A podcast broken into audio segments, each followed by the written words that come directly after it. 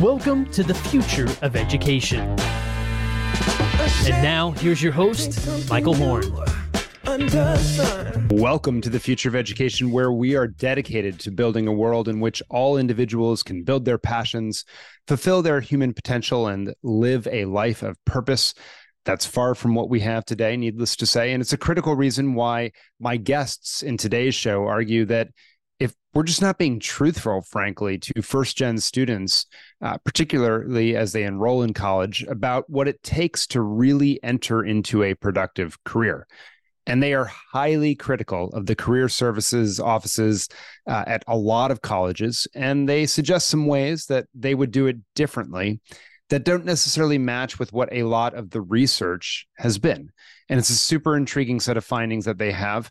Uh, and they are the founders of a really intriguing organization called One Up Career Coaching. And we have today with us none other than the director of that uh, of, of One Up Career Coaching, Geordie Brackin, who's the uh, a co-founder of it as well, and then the other co-founder who's now also an advisor uh, to One Up Career Coaching and a serial entrepreneur in the education space. It's my friend Mike Goldstein. Mike, Geordie, it is great to see you both. Thanks, Michael. So you all have this fascinating new report, and we'll get into what One Up uh, itself is in a moment. But this report that you've put out, uh, and the title is called "Peeling the College Career Services Office Onion." Why are they? Why they are so terrible? and what to do about it. And then you have this asterisk where you say that they're terrible for any college student with low social capital particularly first gen students. So that's the framing that you have come into this. And Geordie, before we dig into this report, I, now tell us what one up career coaching is and how you're coming into the conversation. And then, Mike, I'll ask you a similar question. Sure. So we come to the conversation from the question of social mobility. So One Up Career Coaching is a small nonprofit that does two things. We do direct coaching for first generation college graduates who are stuck in their job search. They've landed a job, but they're unhappy in that job. And we provide direct coaching to those people to help them find better jobs that pay more and that make them much happier. And then, second, we try and publish the lessons that we've learned uh, through that direct coaching. Now, Mike, tell us, of course, how you came to this work. You've obviously, as I mentioned up top, been a serial entrepreneur in the world of education. Uh, you founded Match Charter Schools, for example. You've had a number of interesting roles in a lot of interesting organizations internationally as well. What was the question that puzzled you that caused you to found this organization and then dig into this research we're about to talk about? So, Michael, as you know, there's sort of these two tribes of people in terms of how they understand colleges and what they really do in real life for different types of people. So, I think for many years I worked in the space of education, but I was in the naive tribe. And I think when you live in the naive tribe, you sort of say, hey, you can say to a bunch of like people that are from poor families, listen, you're not on track necessarily to get the best K 12 education, but if you can change that part, and you can persist through high school and do really well and kind of you know uh, uh, achieve then you can get on this path called college. You can be the first in your family to graduate from college and you'll get out of poverty. So i was in that naive tribe when i started match charter school along with a lot of other people in the education reform movement. And you know you know and your listeners know pretty well like a lot of that turns out to be far less true than had been commonly believed. And even today, I think the general narrative remains this overwhelming college is good for you, even if you're a fairly marginal student and it's going to help you do better economically. What I was seeing anecdotally from our own charter school was a lot of alumni that did exactly what we asked of them. They persisted in high school, they did well, they go through college, they graduate, and we're like, yay. And then we check in like a year, two years, three years later, and they're stuck in these dead end jobs. And then when I try to raise this with some other charter founder colleagues and this kind of education reform group, it felt like a very inconvenient story. Nobody wanted to talk about not just the fact that big charter networks like KIPP and small one offs like Match and other non charter ed reforms not only have a bunch of kids who start college and don't finish. That was the problem that was people were willing to discuss. But there was this other big cohort of people that were finishing college and yet felt stuck in life. And so I asked Geordie if he'd be willing, could we work together on a project to try to figure out what's going on here and how fixable is it at the, you know, the, the individual level? Can you help somebody who comes to you and says, I'm 22, I'm a college graduate, and I'm stuck, and I have a crappy job, and I've been applying, and nobody ever calls me back? So this obviously gives birth then to uh, uh, one up to start and do this highly individual work with people who perhaps did not attend a duet or a hybrid college that gets uh, that coaching support. And obviously, duet is something that came out of the match charter schools that you founded. Uh, but this uh, organization and this set of insights also led to this research, the report that I referenced earlier. And in the report, you have this terrific set of uh, opening lines, essentially, where you basically say like hey look you're a high school counselor talking to the first gen student and you're trying to help them understand what to expect when they arrive at college. And you're like you've got your dorm room and, and guess what? That's where you sleep. And you have your dining hall and guess what? Just like what it's called that's where you eat. And you have a library and there are like books there and it's where you do studying. You have your infirmary and guess what? You go there for medical services. So basically these things all mean what they say and then you say, and I'll, I'll quote from the report, you'll see this building called Career Center, and you'll assume that it will be functional just like all the other buildings. It will help you find a career or at least a job upon graduation. And in that, you are profoundly mistaken. This is the only building on campus that doesn't come close to doing what it says in the front door. And so then it's basically this big broadside that you all introduce on career services offices.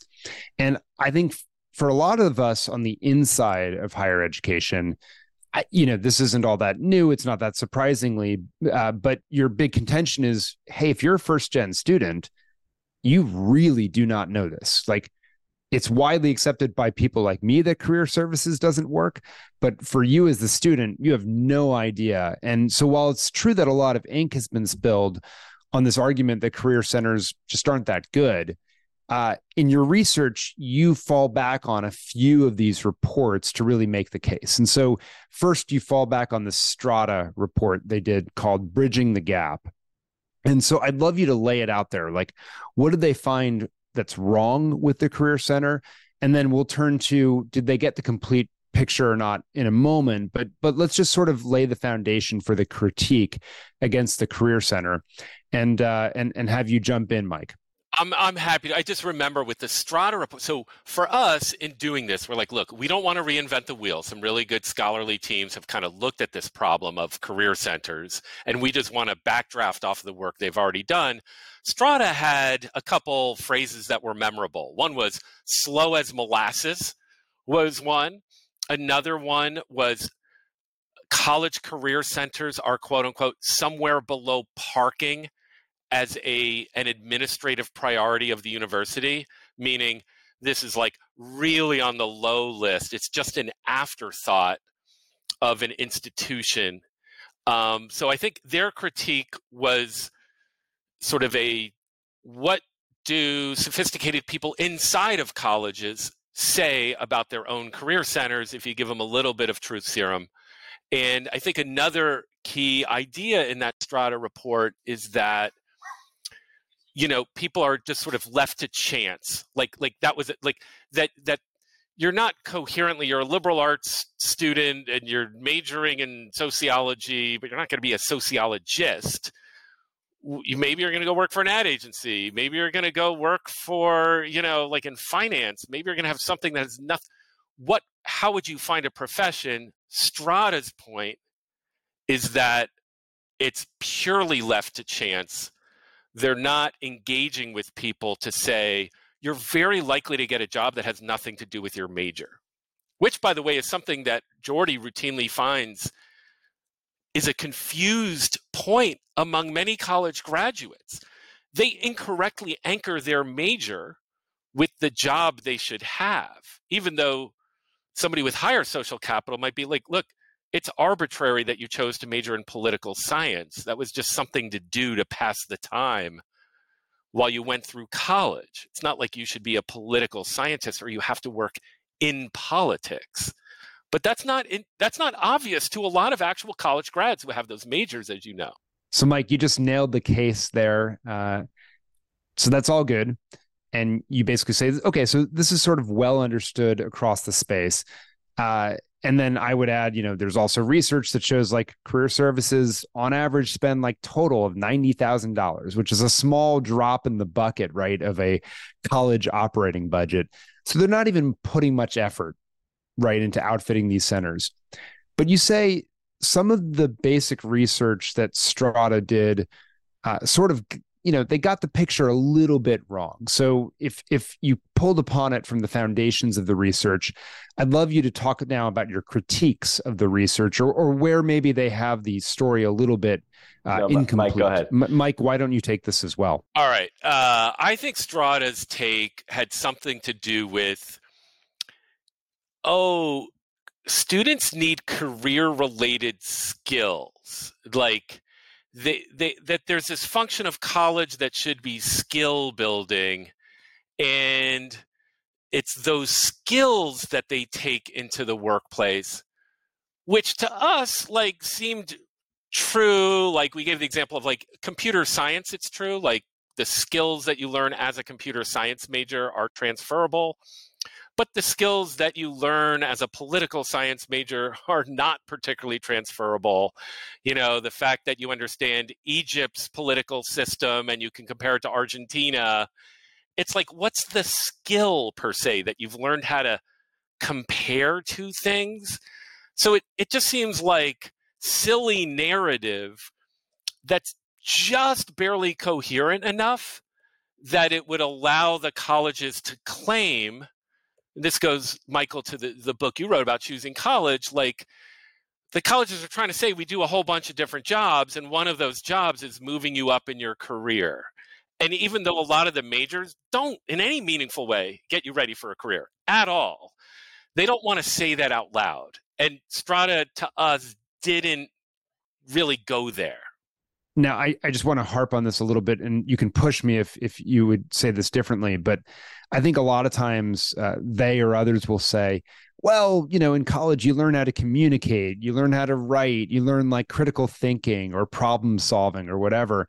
And I think part of your point, if I'm understanding the the argument, is that like if you're doing that in computer science, great. It's domain specific. It's obviously going to transfer. But like your 15 page paper or whatever that you wrote in political science, that probably has actually very little to do with what communication uh, might look like in, say, a marketing role or like in an analyst role in, in a company or whatever it might be in the world of work. That those skills are not as obviously transferable as people might think they are. And you know communication problem solving et cetera is actually going to be a lot more domain specific and probably learned on the job in fact and and maybe what you learned in high school along those lines uh, is actually going to be more relevant in certain cases than what you're learning in college around it. Is is that a fair encapsulation of what you're saying there? I think that's a great uh, encapsulation, Michael, of like what we're seeing. Is like we're just cutting through the crap here, where the the chance that you're going to use this type of skill that actually played out in a liberal arts class in any type of entry level real life job is vanishingly small. So that's not the right path here. That's not what's going to help these huge numbers of college grads that are staying poor to get unlocked. It's not going to be some kind of increased skill play. So then you go on to your second argument, if you will, which is based on uh, the the Ryan Craig uh, critique of career services. And just will I'll note we're going to have Ryan on the show first because he has a terrific new book coming out called Apprenticeship Nation, uh, which I'm excited to talk to him about. But in his critique of career services historically, he he says we should abolish career services, uh, which Mike, if I'm understanding correctly, you have some uh, sympathy with. So, what is his basic uh, argument? And and Geordie, uh, why why don't you take this? The main point he takes on is this software called Handshake. And Geordie, you should just talk about one of your clients, just as an example, and how they interact with this dominant college career counseling software called Handshake. We talk to a lot of people who work in career services. They're all very nice people.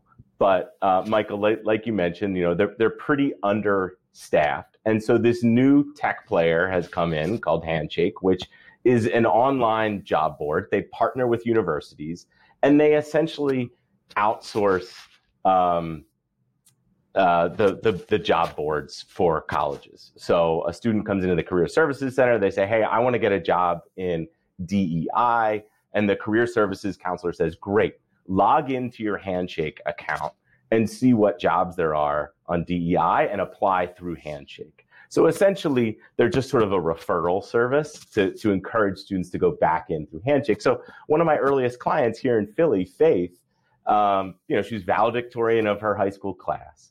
She gets a full ride to University of Pennsylvania. She goes into Penn's career services office and says, "Hey, I do want to get a job in DEI." They send her to Handshake, and then for a couple months she just spins her wheels because there's nothing directly related to what she wants to do in the portal of Handshake. And so what she ends up applying for are a bunch of um, marketing jobs that are vaguely of interest, but they're mainly commission based and she applies for the very few DEI jobs that are in there, but they're not truly entry level jobs. And so when when I meet Faith, she says, "Yeah, I've been job searching for a couple of months. I have 40 applications out there. I literally have had zero interviews." And so it's this um, bypassing of responsibility, and we, we we see that office just sort of passing the buck over to this ed tech player. So Ryan's argument, if I remember, is is also sort of like, okay, career services it's not going to fill fill this need right and and you all have you know basically described why that is but um he he he says maybe it's the case that actually the academic courses and professors themselves should perhaps play a more active role. And, and we shouldn't even be asking career services to do this in the first place, right? Like his basic argument, I think, is that we should be integrating more real work projects and courses and things of that na- nature. And, and you basically say, like, theoretically, that makes a lot of sense, but there's some actually very real practical issues with it. So, so maybe just lay that out here. Like, where does the theory make sense, and where are the issues? Mike, why don't you take it? Well, yeah, I mean, look, I think this guy to me is a remarkable guy. Glad you're going to have him on the show. I mean, such an interesting character, and I think he can sort of appreciate how Handshake as an investment may have, you know, done well, and yet he sees as an absolute black hole where, you know, he says the dark side of Handshake success, like you're saying, Michael, is that it's blocking this big change that needs to happen because he calls it theater. It's fake helping people get jobs. It's this hand wavy thing that universities can do. Oh, parents are like, "Do you help the kids get jobs one day?" And and they're like, "Yes, our software has a billion different job listings and the kids will find all these opportunities." And if you t- log in, you might see a cajillion jobs listed there. In real life, the chances of throughput into real jobs for low social capital kids who are just sort of like regular liberal art, arts majors and not elite econ majors who would have gotten jobs anyway, it's really low. So Ryan Craig correctly says handshake is not only theater, but it blocks the university from just owning this. And then Ryan goes on to say, and this is where we're like, dude, we're with you, but I don't know if this can really work. He wants the professors so that he would say, okay, Michael Horn, professor of, you know, uh, um, you know, uh, Peruvian literature, like here. Of the most absurd thing you can come up with. Right. You know, uh, like take these five kids. By the way, Michael, Professor Michael, you've never had a real job. You've only ever been in academia. You've also never hired and fired people, so you don't really have a good vibe for the little things that would turn on or off an employer, the ways they might be looking for clues, how they're trying to arbitrage the thousand different resumes and cover letters that they get to figure out who might fit within their organization. So these are people with zero real life grasp of how the world works. And then there just happens to be a lot of these professors at university. So our friendly critique back to Ryan was Ryan, we just don't know that that's something that seems even a good idea, even if you were able, like morally, you're right. The professors should have to own this job because they're part of this institutional pinky promise, at least, that says you're going to get a pretty decent job after you come out of here, unless you really mess things up. And they're part of that institution. They should own it on the other side. I just don't think they're capable of doing the type of counseling that Geordie does. And by the way, I think in our report, I know, Michael, you're about to get into this. This is sort of the number one thing the difference between the type of work that Geordie does and what these college careers counselors say that they're doing is there Geordie is speaking very freely to people. It's like, hey, you say you want help with getting a job and that you're frustrated. Do I have your permission, 22 year old, to speak unfettered to just tell you exactly what the employer is really thinking about you, and it might not be pretty. They might think that your degree is a big fat zero, first of all, so you shouldn't like walk in there like that's some big accomplishment. You might think so, and that might be meaningful to you, and that might be true. But if the employer doesn't think so, you need to know that. I'm going to tell you that. And and I think that piece of it would likely translate to these professors who, in all these different types of surveys, say they already, as a cohort, feel scared to speak their minds in many situations, right? You have all this literature about do students and faculty on university campuses feel they can speak their mind without fear? Well, if you're that professor of Peruvian literature, and you're supposed to help some 22 year old get a job, and you have to tell them, by the way, their college degree might be worth a lot less than they had been believing, or that their amount of effort needs to be increased by a factor of 10. Like, get off your freaking butt right now if you want to get a job. Remember, I'm only speaking freely because you told me you wanted me to. What I'm telling you right now is like you're very unlikely to end up with a job at the level of effort you're putting into the search. You're just, you know, you, would have to get really lucky. All these kinds of unpleasant things that Geordie has to tell people because if nobody tells them that, they just end up not following through in the right way and then not ending up with a good job. So stay with this for a moment. And Geordie, I'd love to hear from you on this because you basically say that there are three other problems with career services that we generally don't talk about. And and so i i i'd love you to articulate you know sort of what's wrong with the approaches that we have and and and part of the solution that mike just started to allude to which is uh, basically if i understand you correctly much more straight talk and being honest. But I'd love you to lay that out for us. Like, wh- what are the other problems that aren't being talked about, and what is the real solution uh, going to start to look like to help first gen students navigate and get that first job? Yeah. So remember, we came to this quest trying to meet young people who were frustrated in their job. They were first in their family to get a college degree, they had landed a job, but they were frustrated in the job they got. And they were actively doing things to try and change their situation. They were applying to just dozens of jobs and either not getting interviews or not getting offers and they were making you know they, they were earning less than $40000 a year. Those were the young people I, I talked to. And what i found was that there's just a deep misunderstanding of what the job search is. What is the actual path on a job search? What does it take to actually get a good job? And all these young people had gone through career services. They had gone through those offices. They had met with, you know, career services counselors who had reviewed their resume or given them things that maybe they should include in a cover letter. And still they were actively applying and they were not getting interviews and they weren't getting good jobs.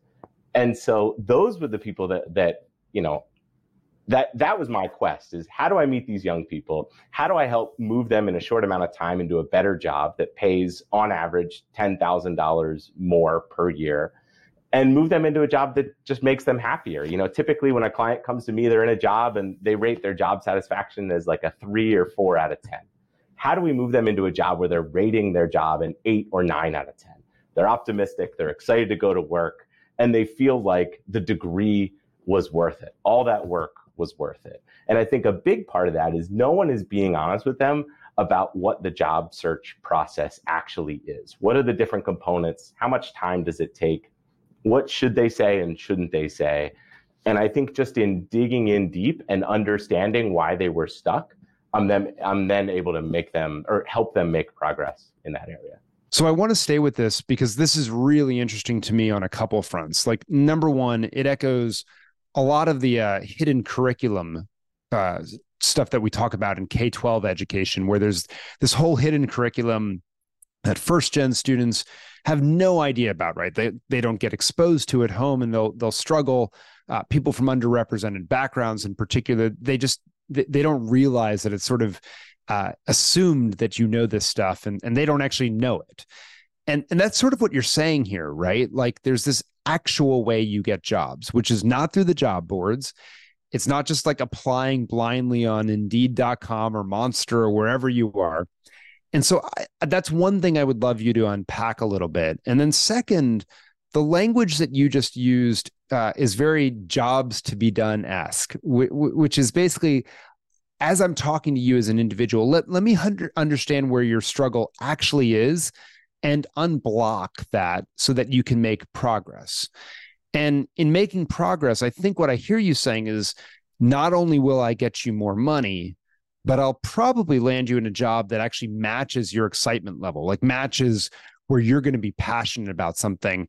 It'll help you do something in line with your purpose and things of that nature that you never even thought you were allowed to consider in this job search and that you were allowed to marry up like you know work being in sync with who you are as an individual and where you are right now in your life so I just threw a bunch of words at you, but I, would love you to unpack that a little bit more because both the hidden part of it and the progress and satisfaction piece of it seemed really salient and, and very different from how we typically talk about helping individuals get their first jobs uh, from college to career. So uh, Geordie, why why don't you start and then Mike? I, am sure you're going to have stuff to fill in right after. Yes, Michael, I'm absolutely nodding my head along, like jobs to be done. Yes, absolutely. You know, the the, the job to be done for career services is is not being done very well. It's not serving first generation college students, uh, helping them land jobs where they can earn a living wage and they feel happy going to work each day.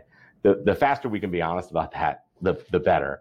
Um, secondly, I think talking about the hidden curriculum of the job search. You know, again, you can be a great worker, but bad at the actual job search because the job search is a pretty uh, distinct, very different process than actually just being a good worker who shows up on time and is collegial to their colleagues and does good work and works hard. The, the job search process is this multiple month process that has its own hidden rules, hidden curriculum, um, hidden language.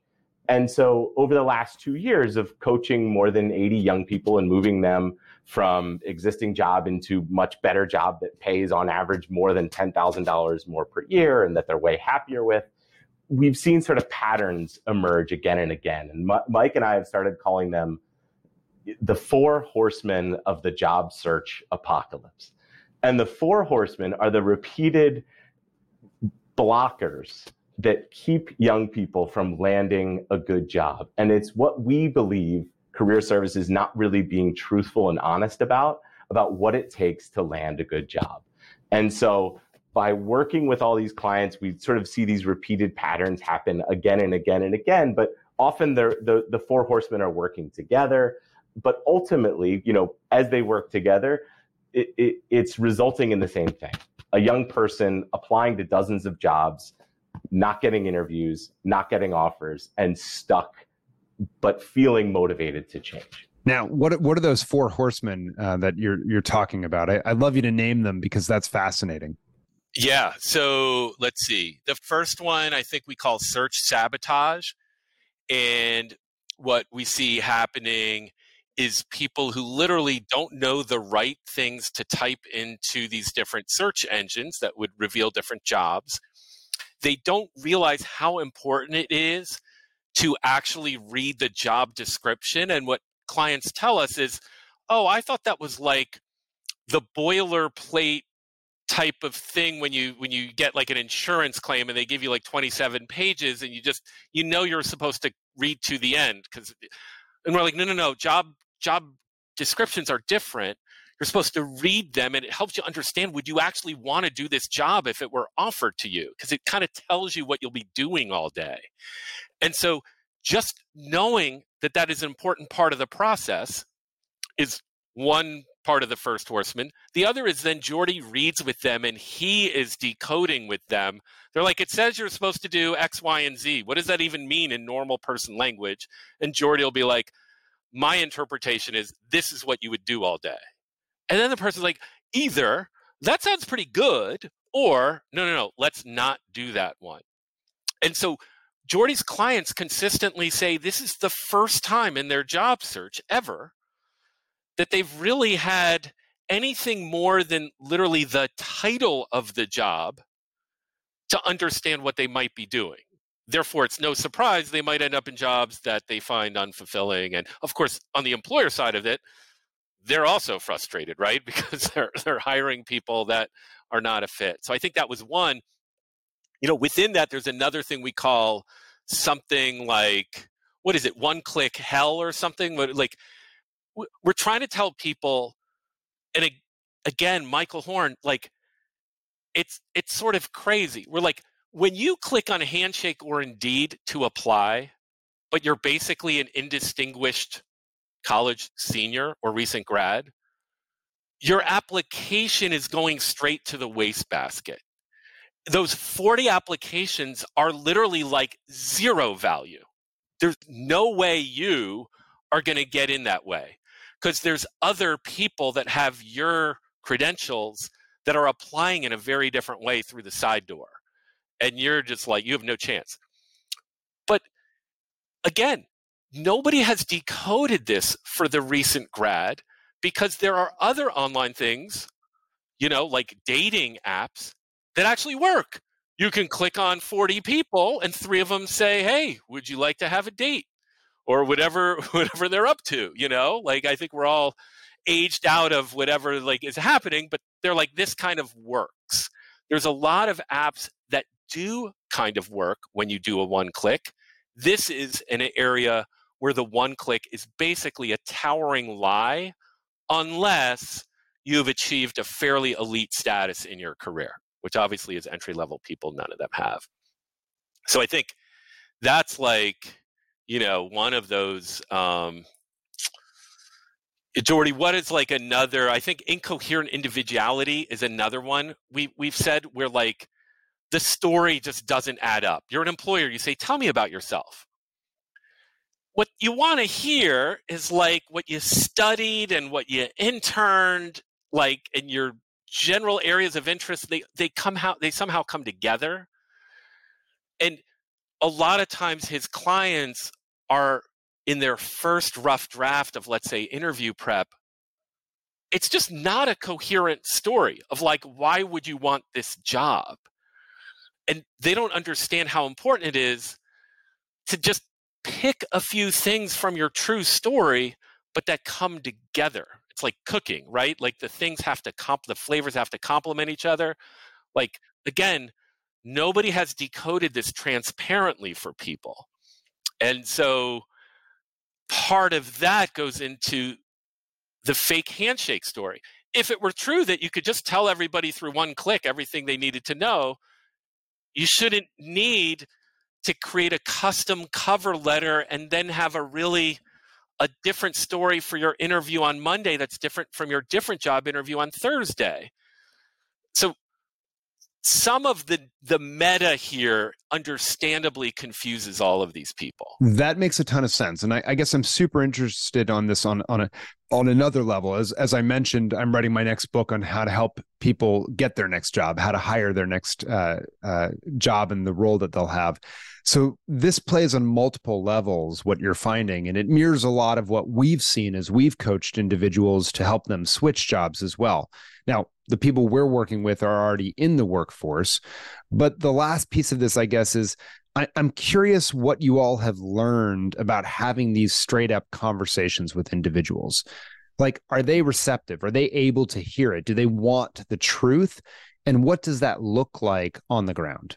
Yeah, I think um, overwhelmingly the reaction has been, oh my gosh, thank you so much for telling me this. Thank you for being honest about what was holding me back. Because I'm, you know, I'm meeting 23, 24 year olds who have gone through high school, they've gone through college, first in their family to get a college degree, and yet they haven't landed in a good job.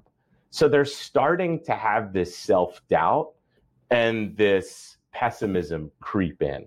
And so when I'm able to do a practice interview, okay, Michael, you have a big interview tomorrow. Let's spend a couple hours doing a practice interview. I'm going to lob you questions. I'm going to give you hard hitting feedback that's just honest and truthful and specific so that you can correct it and then we'll try it again. Overwhelming the reaction is thank you so much. Why did no one ever tell me this? Why did no one ever tell me this is how you prepare for a big job interview? Or why did no one ever tell me that when I ramble for 10 minutes answering the question, tell me about yourself, that people's people start to roll their eyes and sort of mentally check me off the list as not being a viable candidate. And so I think when we ask permission and they grant permission, it's then this huge unlocking moment. And it's just sort of gratitude that someone is making visible for them these small little things that were keeping them from making progress. Um, Michael, here it's a good point for me to like, because I think Geordie does all the work in this operation, right? Like we we think about stuff together, but he's the guy who actually does all the work. I'm sure you can identify with the different roles here. Um, at you know different points in your career of who was doing what. Geordie does all the work, and so I can say as an observer to Geordie's work, like he we started this, and our first effort, Michael, was let's find 30 people and then see if within three months Geordie can like just change their job status. No upskilling, no new like just can he grab them from where they are? I'm frustrated. I can't find a job. All the way to they've received and accepted and negotiated a new contract with a new job. Geordie went 30 for 30 in that work. Like got every single one. I'm not like and you know me, like uh your listeners don't, but you do. I'm like an understater. I'm like, where's the randomized control trial that proves this? I'm a pessimist. I'm a curmudgeon. So while I will say, hey, who knows? We're not, and we're not making grand claims about the scalability of this. I'm just saying this particular guy who's on your podcast named Geordie is really friggin' good at this. And he's able to unlock people pretty quickly. And of course, they friggin' love it because they're self identified as I'm frustrated. What do I not understand about job getting? That, like, that's their, their overwhelming sense. So, three months later, they have this enormous sense of happiness, giddiness, even, and relief. And, Michael, I'll say the most moving part of this for me as an observer is overwhelmingly if they were the first in their family to go to college and then they get a shit job after college they feel like a massive disappointment. It goes from May graduation, the whole family celebrating, to like October, where mom is like, What are you? Are you not trying? Like, why can't you get a job? And this overwhelming sense of like discomfort, anxiety, fail, like I'm letting everybody down. It's not just that they're like, I'm not personally happy with the job.